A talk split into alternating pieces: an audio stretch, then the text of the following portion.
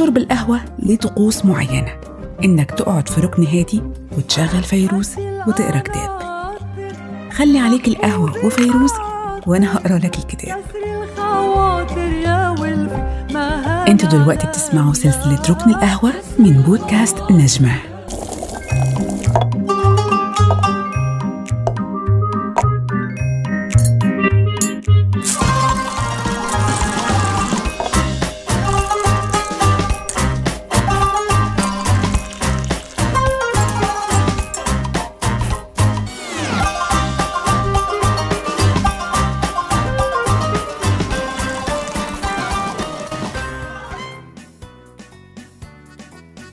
سنة 1991 والدي جات له فرصة عمل حلوة قوي برا مصر ومشي في كل الخطوات وفضلت خطوة واحدة بس إنهم يبعتوا له تأشيرة السفر وبعض الأوراق على عنوانه. بابا استنى الورق يجيله وما جالوش.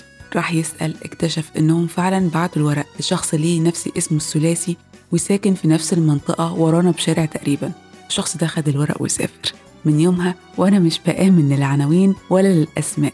أحببت وغدا كتابنا النهاردة من كتر ما شفته على ال social media وترشيحات ليه في كل مكان ومن اسمه كده تخيلت إنه رواية ولأني للأسف بستخدم كلمة وغد للتدليل والدعابة فتوقعت إنه رواية رومانسية لأكتشف في النهاية إنه هو كتاب مش رواية وكتاب بيتكلم عن العلاقات المؤذية وبالأخص العلاقة مع النرجسي.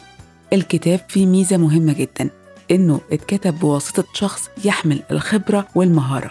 الخبرة لأنه بالفعل طبيب نفسي والمهارة لأن الكتاب اتكتب بلغة راقية جدا وتعبيرات وأوصاف وبلاغة لا تؤتى إلا لكاتب موهوب ومخضرم. وهو طبيب المخ والأعصاب والطب النفسي دكتور عماد رشاد عثمان.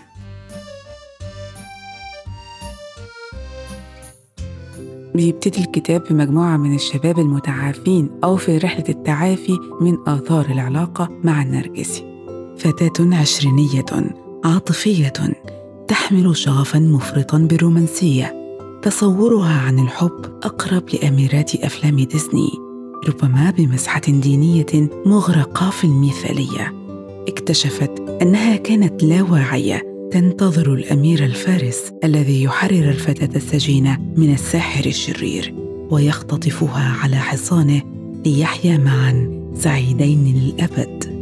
ربما كان الساحر الشرير في قصتها هو أبوها الغائب الحاضر. حسام الشاب الأنيق الطويل اللبق طموح ومتدين. كان كاريزمائيا كرمز طلابي بارز تتمنى الكثيره قربه وملاطفته. كان دائم البسمة راقيا في معاملاته انيقا في اعتباره لمساحات الآخرين محترفا في كسب القلوب قبل كسب المواقف. وكان ذلك هو الوقت.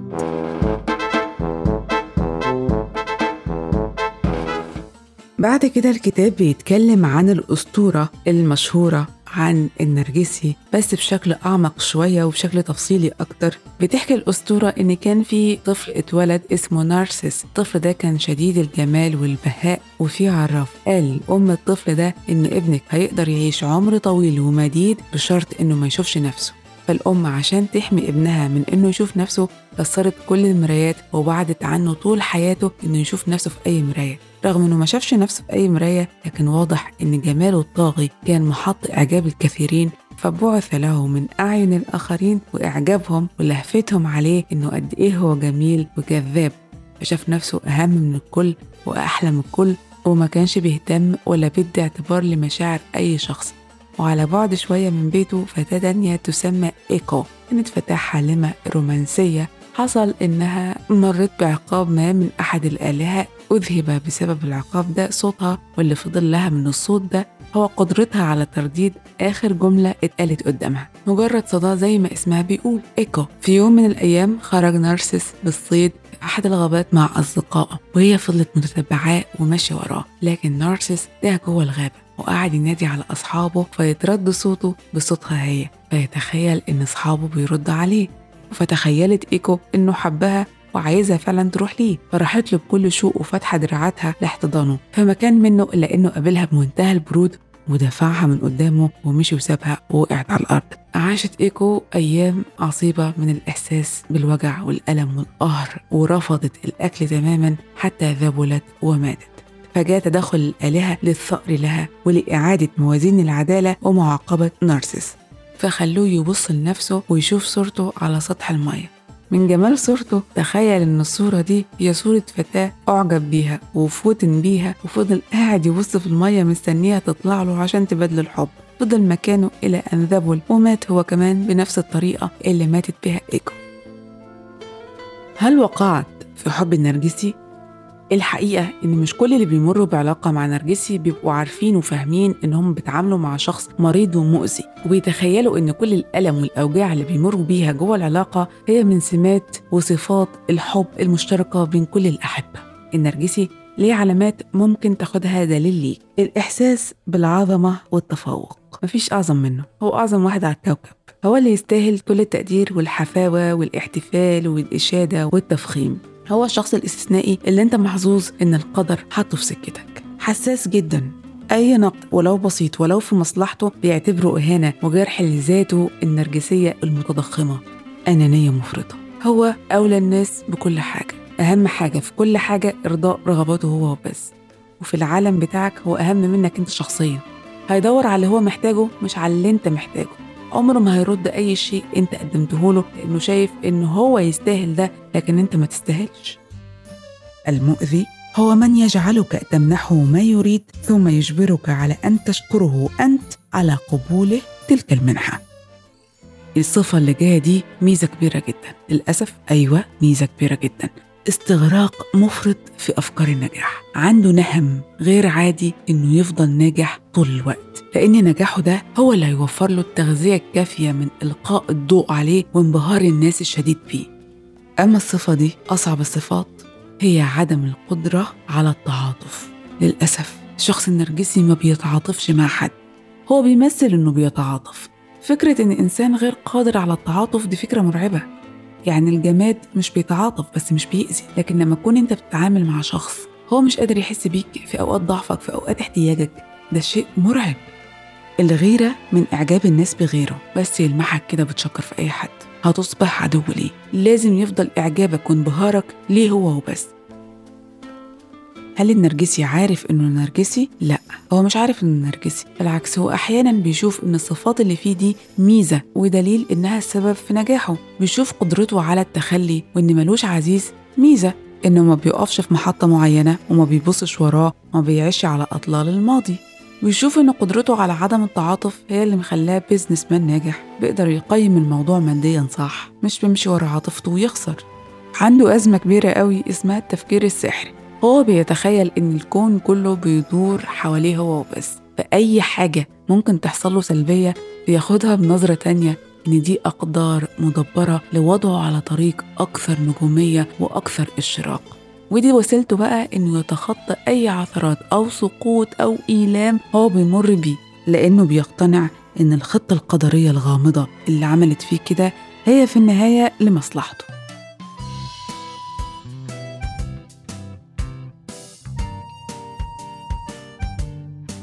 أشكال الشخصيات ذات السمات النرجسية. في النرجسي الكسول اللي عايش في الوهم اللي متخيل إنه أعظم حد في الدنيا وعايز الناس يتعاملوا معاه إنه فعلا عظيم. وهو في الحقيقة ما بيعملش أي حاجة. النوع التاني اللي واثق في نفسه ثقة زايدة عن الحد. لكن في الحقيقة هي مبنية على إنجاز حقيقي وسعي دؤوب وهمة عالية لتحقيق إنجازات عشان يبقى في تطابق مع اللي بيقوله ومع اللي عمله. وللأسف النوع ده من النرجسيين بيكون صعب التخلص منه لأنك بتقع تحت أسر شخصية ناجحة بالفعل وليها جماهير وليها جاذبية وليها مستقبل مشرق. رقم ثلاثة اللا أخلاقي هو رجل الخديعة والانتهازية والاستغلال. فلا قواعد ولا مبادئ ولا قيم ولا مكان للصدق والأمانة.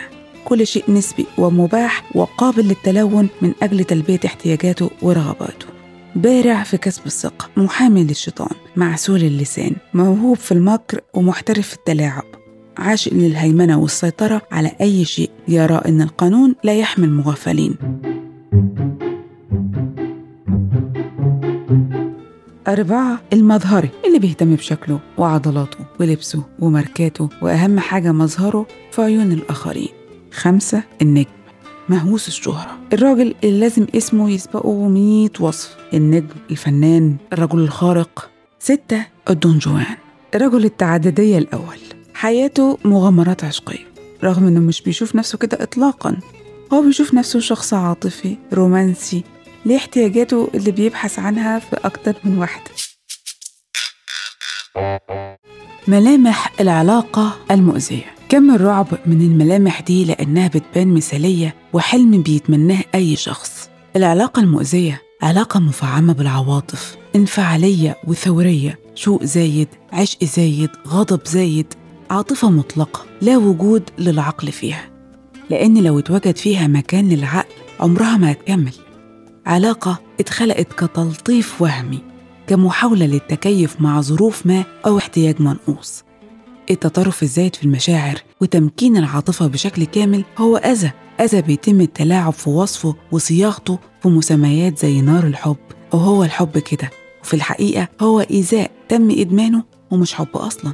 لذلك أي علاقة بيتم فيها تغييب العقل والمنطق وإزاحة الواقع هي علاقة تحمل خطر التحول يوما ما لعلاقة مؤذية. الأكثر رعبا بقى هي إن العلاقات المؤذية دي تدرج كنوع من أنواع الإدمان. الطرفين أو واحد فيهم بيكون مش مرتاح وعايز يمشي بس مش قادر زي اللي بيدمن مخدرات بالظبط. لأنها نوع من الإدمان فللأسف هي أقوى وأمتن من العلاقات الصحية والتعافي منها دايما أكثر صعوبة. وإحنا بنتخيل إن قوة تمسكنا بالعلاقة دي هي عين الحب.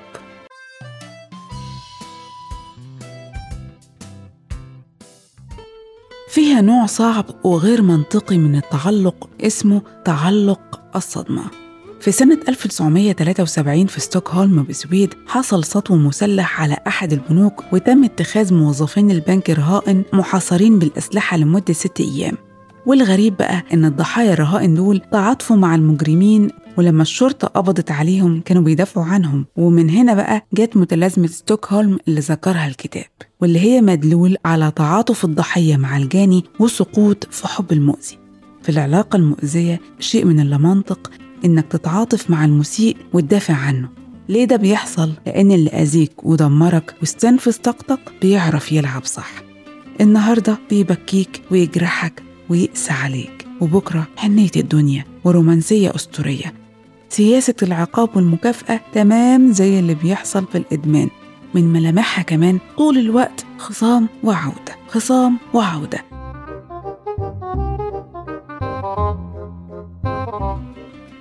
انت هتفقدي أهم الأشياء اللي بتحفظ لك توازنك النفسي وهي الراحة. دايما مضطربة مطفية دبلانة من جواكي. تايهة بتبعدي عن نفسك ومفيش أي شيء بيطمنك للأسف هتخسري مبادئك. لو انت داخلة العلاقة بمبادئ وقيم راقية فانت للأسف هتخسريها. وهتخسري ناس كتير إلا الشخص اللي أذيكي ده. واللي انت لسه برضه متخيلة إنه بيحبك.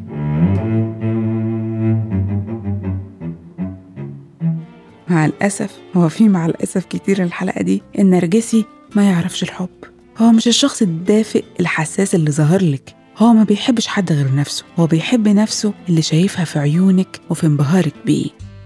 أوليس من الحب أن تضحي بسعادتك من أجل من تحب بل من الحماقة أن تظن أن لا متسع في السعادة يكفي لكلاكما معا. فين ممكن نلاقي النرجسي؟ هي نفس الإجابة لو سألتك فين ممكن نلاقي الهوى في كل مكان هتلاقي النرجسي في الشغل في ال social media. وده النادي بتاعهم بقى influencers وحب الظهور واستجداء الإعجاب والتغذي على رسائل وهيام وتعليقات ال fans والمعجبين. هتلاقيه في كل الرموز الاجتماعية رؤساء الأقسام أطباء بارزين مفكرين رياضيين سياسيين فنانين رجال دين دعاة. أي مكان يقع تحت سلطة الضوء وحب الشهرة وحج المنبهرين هتلاقي النرجسي. هتلاقي كمان في شريك الحياة وللأسف كتير في الأهل والأصدقاء. في قادة التاريخ لا ننكر أن النرجسيين ليهم بصمات تميز كبيرة في التاريخ. هم بيبذلوا مجهود أكبر للوصول لإنجازات تديهم التغذية النرجسية لذاتهم المتضخمة فيبقوا العظماء فوق الجميع والباقي رعاع. أو الرعاع دول لازم يموتوا ويبادوا فيجي في التاريخ السفاحين ومحركي الحروب والتمييز العنصري. وإحنا كمجتمع شرقي اتربى بقواعد تعزز النرجسية. الأمهات اللي بيدللوا أولادهم وينفخوهم ويدوهم أكبر بكتير من حجمهم الطبيعي بيطلعوا ابن نرجسي. كيف نشأ اضطرابه ولماذا يفعل ما يفعله؟ النرجسي طول الوقت بيتغذى على إعجاب الناس بيه وإنه محور حديثهم وإبهارهم. ما يقدرش يعيش بعيد عن الناس. ما يقدرش يفقد مصدر التغذية ده ويواجه نفسه فيحس بالعار والدنيا عار؟ إزاي شخص بكل الغرور والبزوغ ده يحس بالعار؟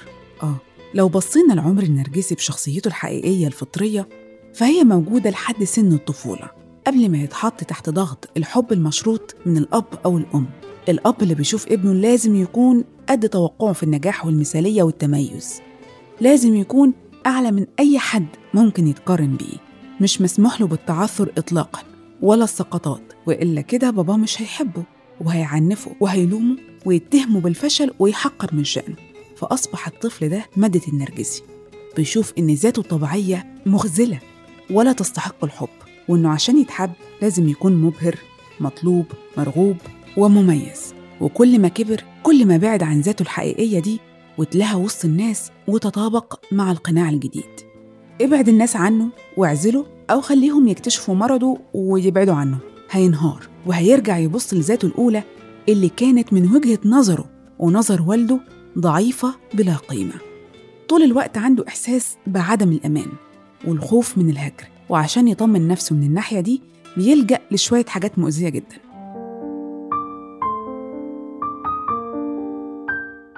إثارة غيرة شريكته كدلالة على استمرار حبها. التعددية كضمان لكونه لم يزل مرغوبا ورائجا. السلوك الإغوائي والاستغلالي كدلالة على الفاعلية والقوة. الإغراء كنوع من حج ضمانات الجاذبية. يعني الأفعال المسيئة دي مش دلالة على إنه محصلش. لا دي دلالة على شعوره العميق بالخوف من الهجر ومدى هشاشته الداخلية. مش هنتعاطف معاه لأن النرجسية مرض مدرك يعني مش بيغيب العقل ولا الضمير. هو عارف إن في صفات مؤذية وبيتعمد يأذي ولا بيوقف نفسه ولا بيسمع لضميره. هو بيبرر كل شيء لمصلحته فمش هنقول إنه يعني مريض ونفضل معاه ونتدمر. مراحل العلاقة المؤذية. ذكر الكتاب خمس مراحل. المرحلة الأولى البوابة. قناع الوداعة فرش الأرضية والدخلة المميزة. جنتلمان المهذب الوقور المحترم اللي بيلتزم تماما بآداب الحديث المتدين اللبق المثقف الرقيق ذو الوجه البشوش الجذاب.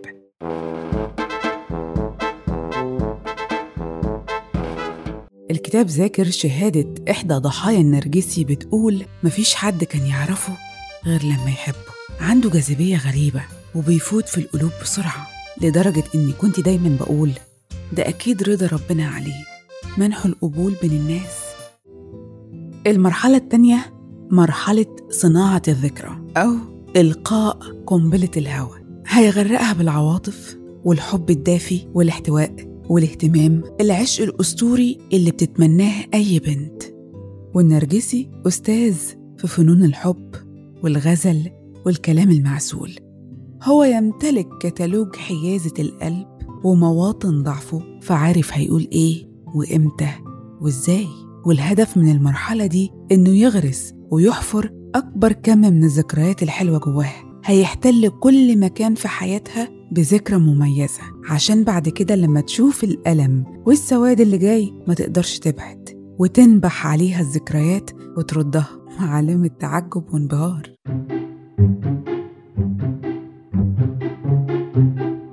المرحلة الثالثة مرحلة الاختبار وجس النبض. خلاص بعد المرحلتين اللي فاتوا هو عايز يتأكد بقى انت وصلت لحد فين معاه وفاضل قد إيه للوصول للهدف. أولا هو هيختبرك في إحساس الأمومة اللي هيديله الأمان الكامل إنه يخونك وتغفري له وتسامحيه.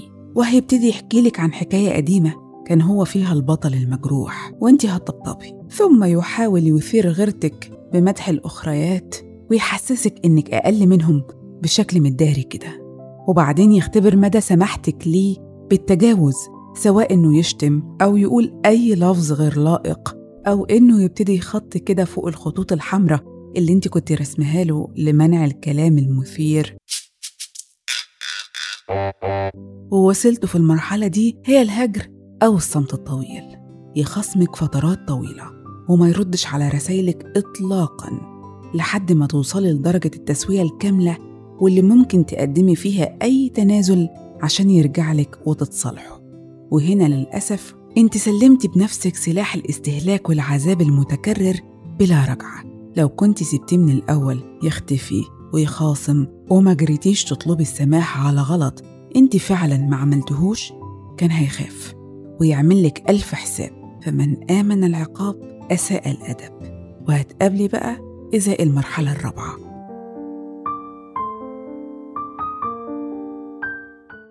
المرحلة الرابعة الاستنزاف والإيذاء الفعلي سقوط القناع الملائكي وانكشاف كل عيوبه كذب ومراوغة واستغلال وخذلان. عمرك ما هتلاقيه جنبك في أي موقف صعب وهيخترع لك مبررات وانت هتقنعي نفسك بيها. هيبدأ يتخلص منك ويحسسك إنك غير كافية. المرحلة الخامسة مرحلة التمييع خصام وعودة خصام وعودة. ويرميك لفترة ما يجدد كده مشاعره مع الفريسة الجديدة وانت بتموتي كل يوم من الألم. ويرجع لك لما ينهي غزوته السريعة دي أو يفشل فيها ويلاقيكي مستنياه. ويعيد الكرة من تاني.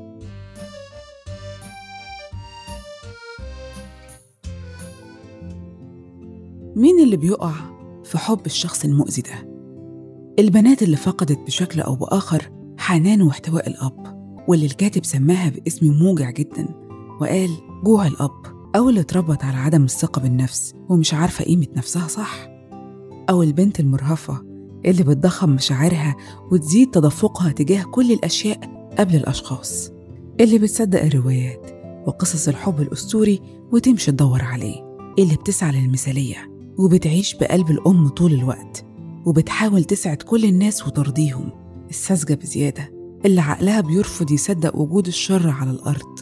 النسخة الدينية اللي مستنية القائد أو القديس المتدين اللي عبر الأزمان ووصل لها عشان تعيش معاه الحب العنيف وينجبه ابن يكون الفاتح الأعظم.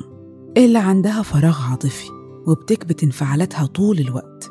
مواقف كتير تستدعي منها العصبية والانفعال فبتكتم كل ده جواها وتبدله بكلام لطيف. إدمان الحب. النرجسي بيطبق مبدأ محمود درويش. لا أريد من الحب غير البداية. شغف البدايات ولهفة وشوق البدايات هي دي متعته اللي سريعا ما تنتهي لسهولة تبلد مشاعره. ويبدأ يعتقد بقى إن الطرف الآخر بطل يحبه أو إنه محتاج حب جديد أكثر إشباعا ولهفة.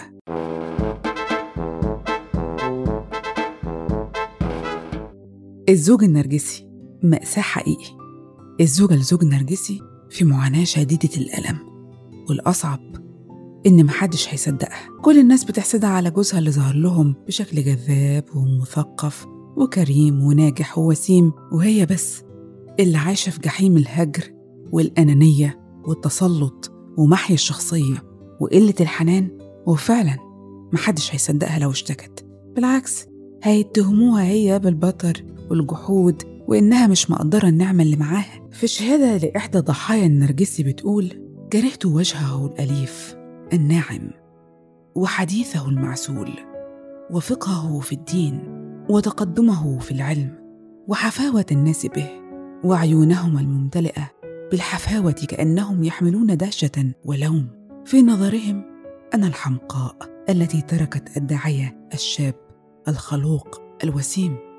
وكلما رويت ألمي أرى تكذيبهم يطل من ملامحهم. الخيانة المقدسة خائن ومتعدد العلاقات. عمره ما هيكتفي بامرأة واحدة هو دايما بيبحث عن من تفتن به. ولو اتكشف هيبرر إن زوجته مش مكفياه وإنه الزوج المسكين اللي بيحترق من أجلها وهي مش مقدرة ومش قادرة ترضيه وتكفيه. ويبدأ بنقدك الدائم واتهامك بالتقصير طول الوقت وبالبرود العاطفي. ولو ظروفه المادية كويسة هيكلمك عن حقه في التعدد وإن أفضل له من الوقوع في الحرام. أو النموذج الألطف بقى هي زي الفل وبحبها بس المشكلة فيا ومش عايز أعمل حاجة حرام. وتيجي بقى جمل الوهم لا الحكمة إن مصيره يكبر ويعقل. للأسف إدمان تعدد العلاقات ملوش سن عقل. بالعكس ده بيزيد مع الوقت وسقف مغامراته بيزيد.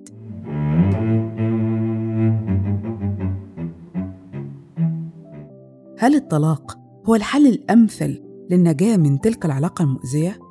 رأي الكاتب بيقول لا طبعا مش الطلاق أنسب حل لكن هتعدلي البايظ وتقوي ثقتك بنفسك وتشتغلي ويكون ليكي كيان مالي مستقل وتحطي حدود واضحة وخصوصية وهتبطلي غفران وتسامح وتعترفي انت كمان إن عندك مشكلة لو الزوج مدمن علاقات فانت مدمنة الزوج مدمنة إرضاء الآخرين مدمنة إنكار الذات أو اعتمادية ومش قادرة تواجهي الدنيا بقلقها ومسؤولياتها. فأنت اعتمدتي عليه مهارات لازم تتعلميها لتقوية ذاتك وهتحتاجي للجوء لمتخصص نفسي يساعدك على ده. ولما تفشلي في كل الخطوات دي هتضطري تاخدي الخطوة الأكبر في الانفصال. بس ساعتها هتكوني أهبتي نفسك للمجتمع الجديد اللي هتقابليه لوحدك وبمسؤولياتك الجديدة.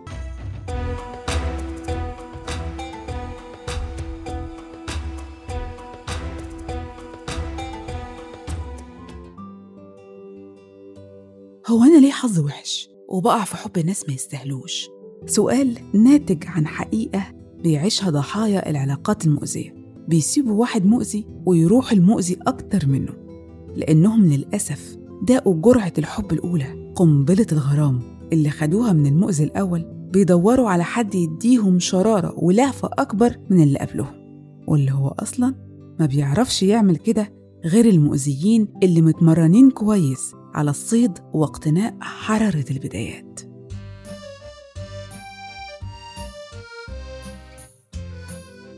الأب النرجسي قال الكاتب الطبيب إنه لا يمكن لأب أو أم غير أسوياء إن يكون أبنائهم أسوياء وإن معظم الأمراض النفسية بتيجي من الإيذاء في فترة الطفولة وإن هنا ظل الراجل فعلا مش بيساوي ظل الحيطة لأن ظل الحيطة بيحمي من الشمس والاحتراق لكن الظل المؤذي هو الاحتراق ذاته. التعافي. ما تقبليش بعلاقة مش على مقاس روحك ولا تتخيلي إنك ممكن تغيري حد. ما تشوهيش روحك بالبقاء في علاقة مؤذية. المواجهة مع النرجسي ومصارحته بمرضه لن تجدي نفعا في إصلاحه. بالعكس أنت ممكن تتعرضي لرد فعل عنيف لأنك جرحتي ذاته المتعالية وبدون فايدة. هو مش هيتصلح. ولا أنت المفروض تسعي لشفائه. المفروض تسعي لنجاتك وسلامتك أنت. المواجهة في حالة واحدة إنك استقويتي من الداخل وبتحطي قواعد وحدود وبتبيني حقك في ده قبل ما تمشي.